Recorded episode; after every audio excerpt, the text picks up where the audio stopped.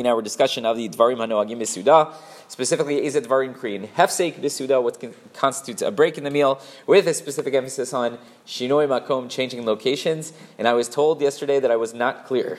So I would like to clarify.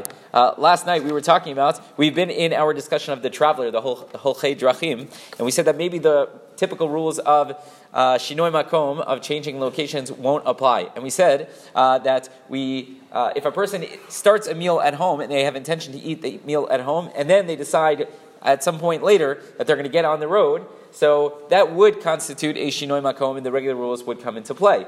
But a typical Holchei Derech, a person who starts his meal, let's say, on the road, and he continues the meal on the road, so they wouldn't be subject to that. But a person always has to be sure that they're careful, where am I starting my meal, and where am I ending my meal when we're traveling. But we said, even if you start the meal in the house, but you never had in mind to sit down and to eat, you just...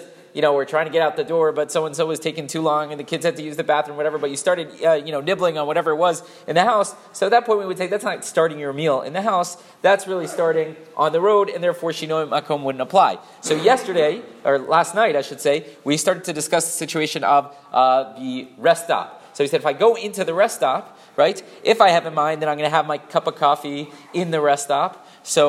if I then decide, you know what, I'd rather get on the road, I want to get home before it gets dark, whatever it is, and then I go into the car, so that would be a Shinoi Makom, and I would, in theory, need to make a new bracha rishonah. That would be according to the Bnei Ashkenaz. If it was a bread meal, according to the Bnei Ashkenaz, so as long as I had in mind that I was going to go, I would be good to go. If not, so then in theory I should bench, and then I should make a new bracha. If I didn't bench, and I just got into the car, so then I would have to make a new bracha. That's what we discussed last night. Apparently that was not clear, so I hope it's clear right now.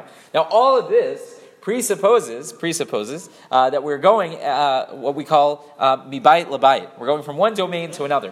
But we spoke about another situation where I'm in the same domain and I'm going mecheder lecheder. I'm going from room to room, and the rules are different. So when I'm going mecheder lecheder, as long as I have in mind that I'm going to go from room to room, I should be good to go. There should be no problem of Shinoi Makom. And even b'dieved, if I didn't have it in mind, I would still be good to go. It wouldn't be considered Shinoi Makom and a change in location.